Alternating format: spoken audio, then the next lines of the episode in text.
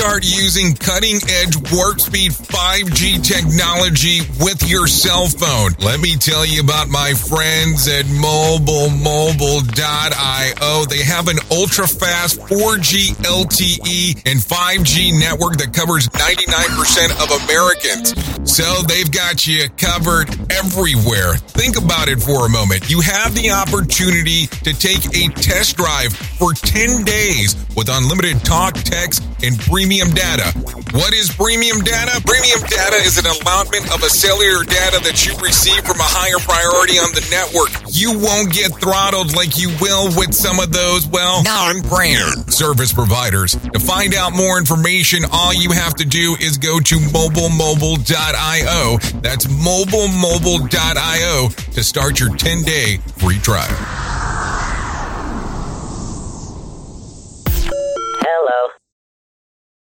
Jay Allen. Jay, Jay Allen on Safety FM.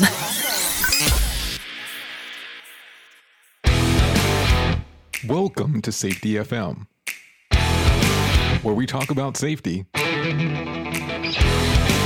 that's truly inspired by you.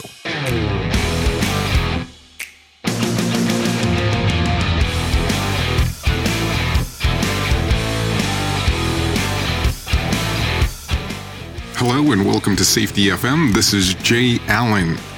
This episode and all episodes are sponsored by Safety Focus Moment. They are a consultant group that can help your company achieve the safety culture that you're trying to achieve.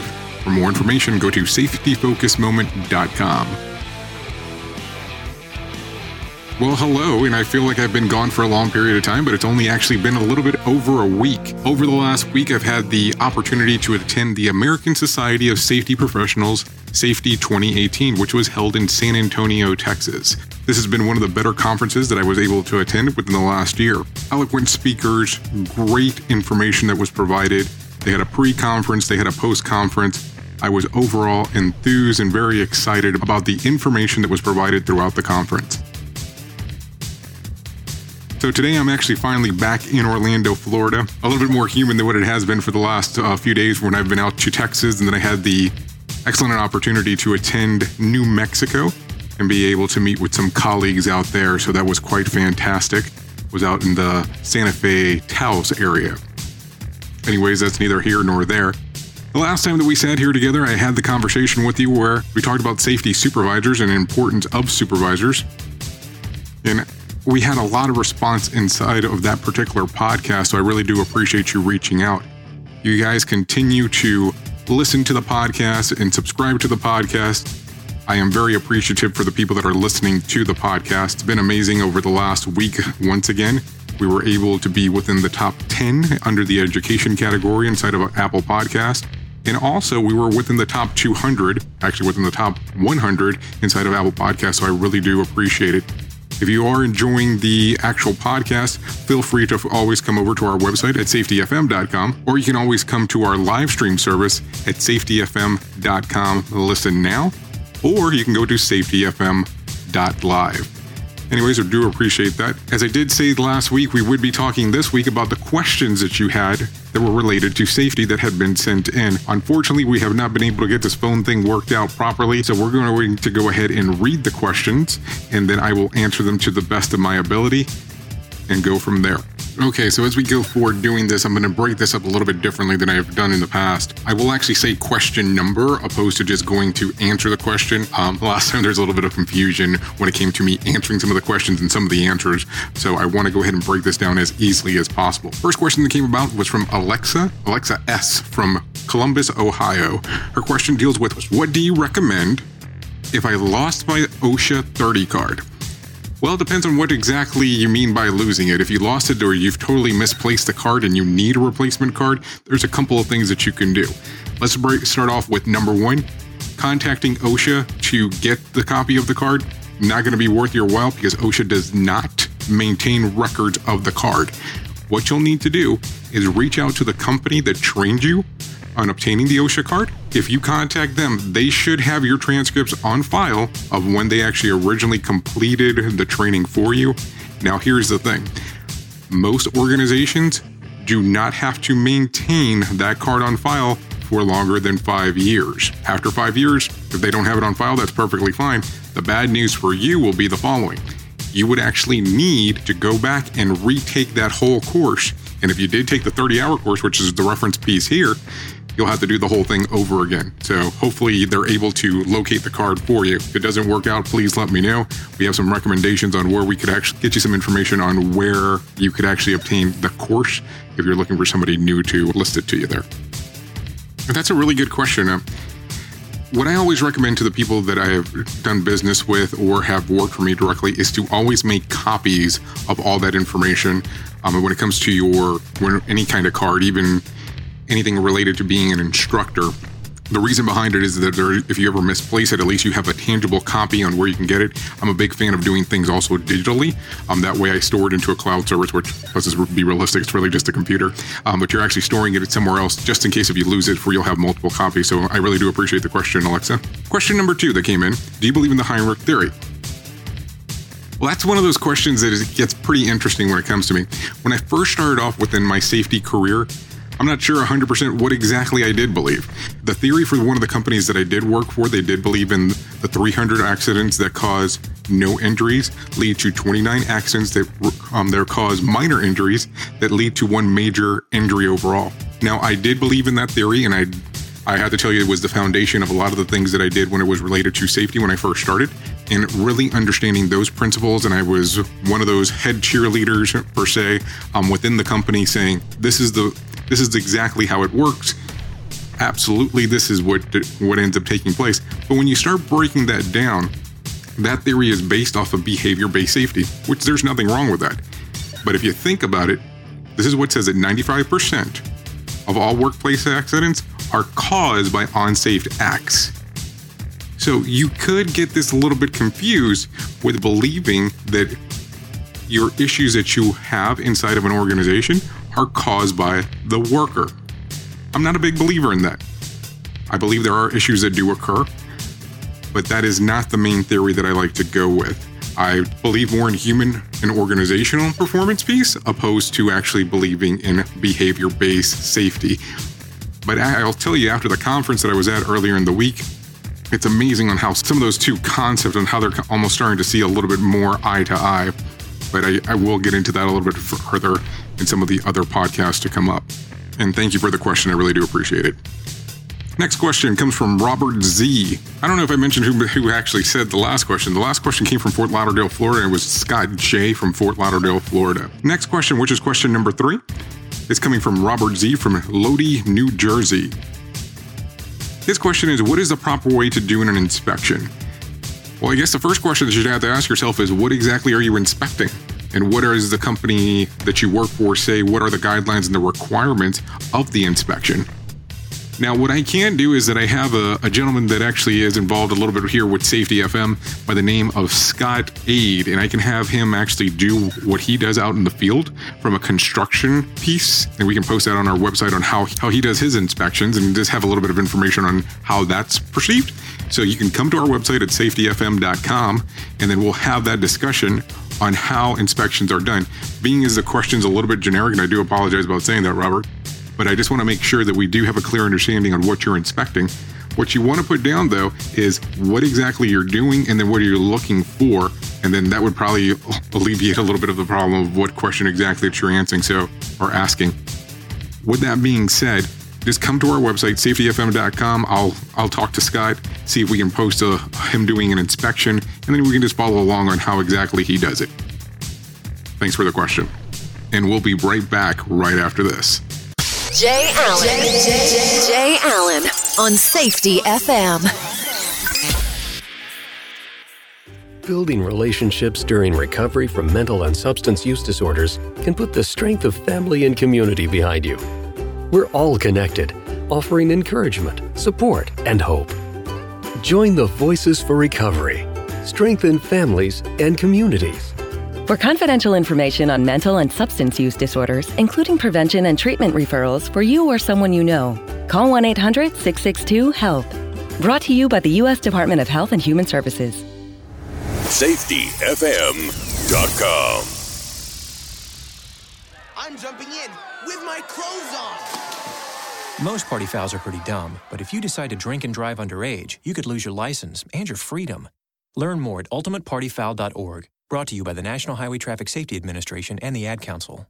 Safety FM, changing safety cultures, one broadcast and one podcast at a time.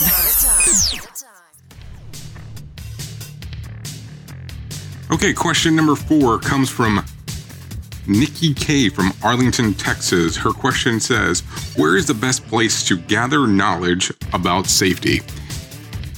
Well, being as that safety is such a wide and big word on what all it covers, it's very difficult to give you a precise answer. So here, here's what I'm going to recommend. I would say probably grab a hold of as many books as you can in regards of safety.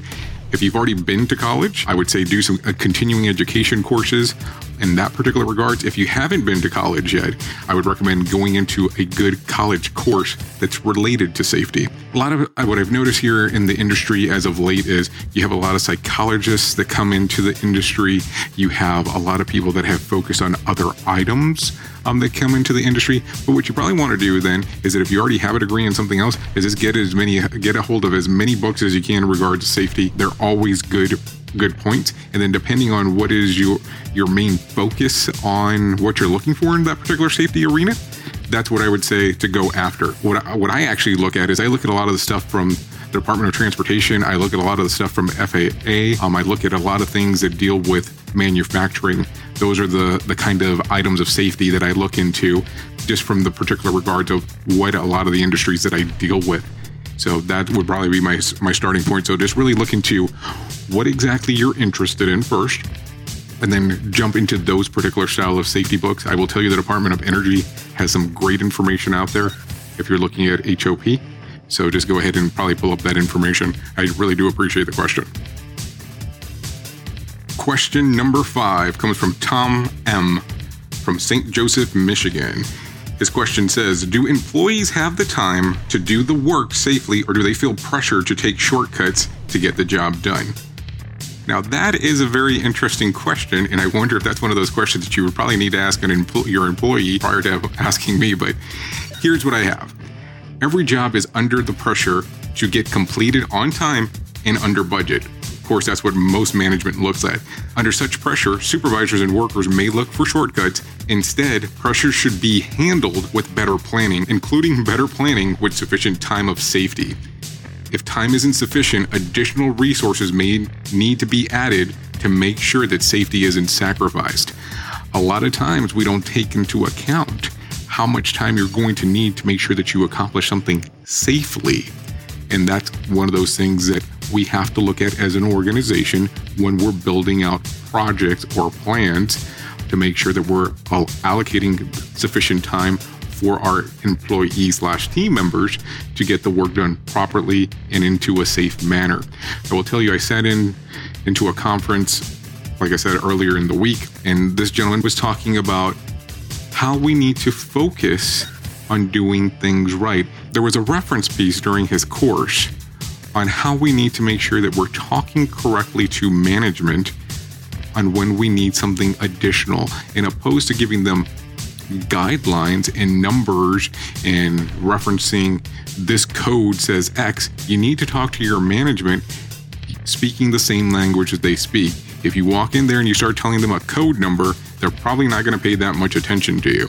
So, making sure that you speak to your management the same way that you would want them to speak to you in a common bond language. Okay, question number six comes from Jose R. from Show Low, Arizona. I hope that's correct, Show Low, Arizona. So here's his question Are there needs and tendencies of younger, older, and immigrant workers distinguished and addressed? So, one more time, that question is Are there needs and tendencies of younger, older, and immigrant workers distinguished and addressed? Younger workers are particularly vulnerable to injuries since they are often reluctant to say anything for fear of appearing unsure or incapable. They need to be mentored and encouraged by older workers. Older workers sometimes develop, develop overconfidence in their safety awareness. There may be a need for additional training or licenses to make sure to work more safely immigrant workers are also more vulnerable. They need bilingual mentors and training on safety rights and responsibilities. So you have to keep into consideration exactly on who your audience is. You're going to have that younger worker that's going to show up and he's not going to be 100% sure or she's not going to be 100% sure on how certain work is done. Then you'll need your experienced worker to assist them. But sometimes you can run into the issue where the that older worker will turn around and say, "Well, this is how we train people to do it, and then this is what we really need to do instead."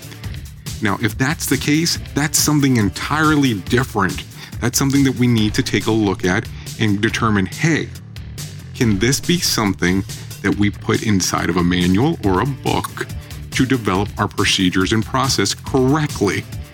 Because you don't want them to give giving the younger worker different information than what's being trained. When it comes to the immigrant worker, that's where it gets interesting. You need to make sure that they can understand the process and procedure that you're implementing. And I know that if language is a barrier when it comes to that particular standpoint, that's where you're going to run into the issues on how do you give the information.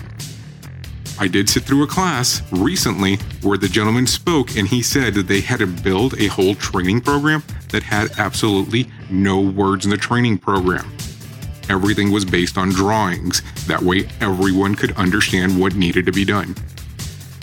I thought it was definitely an interesting approach on how it was managed, but it's something that can be done because he was in a Fortune 500 company and they ended up developing a whole training program just like that. Okay, question number seven comes from Christina M. from Glendale, California. Besides Safety FM podcast, what other podcasts do you listen to? Well, Christina, I like that. I, I'm glad that you assume that I actually listen to my own podcast, which, of course, that is true. Now, I will tell you, I do spend quite often um, time listening to Todd Conklin's pre-accident investigation podcast. I find it one of the most interesting ones that's out there. Um, I have been recently turned um, tuned into some other podcasts that have come about, but that's the one that I can tell you that I do listen to the most.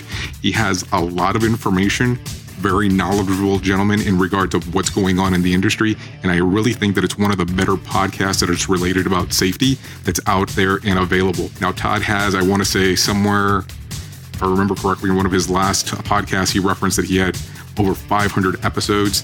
And I did listen to one recently where he recapped one of his older episodes. It was a really good episode. So if you do get a chance, I'm gonna go over there to the Todd Conklin website, or you can, I think he has his uh, podcast on Podbean in particular, but it is available on Apple Podcast and it is called The Pre Accident Investigation. And do keep in mind that if you do go listen to Todd's podcast, he also does have a, uh, a book that's entitled the same thing. It's Pre Accident Investigation and Introduction to Organizational Safety. So, just in case if you find the book and not the podcast, it is titled the same thing. But I would say give it a listen. It is definitely worth listening to. Well, that's all the questions that I'm going to cover today. I really do appreciate everybody sending in the questions.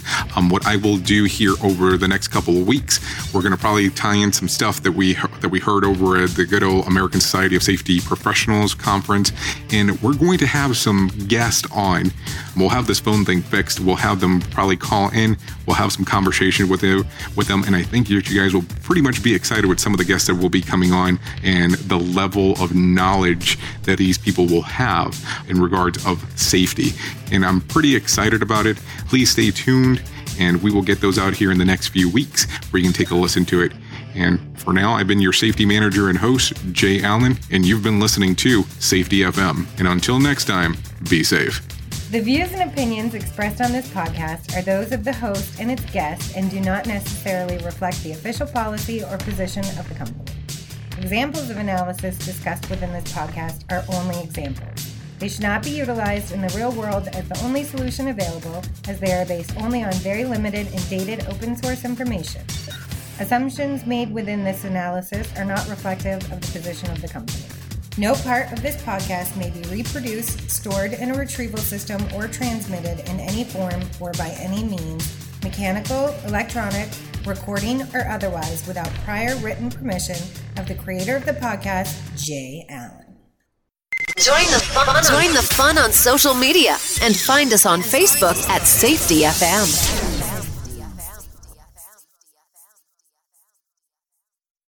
So, do you feel like you're missing out on what everyone is starting to do now? That live streaming thing, and you don't know where to start or what to do?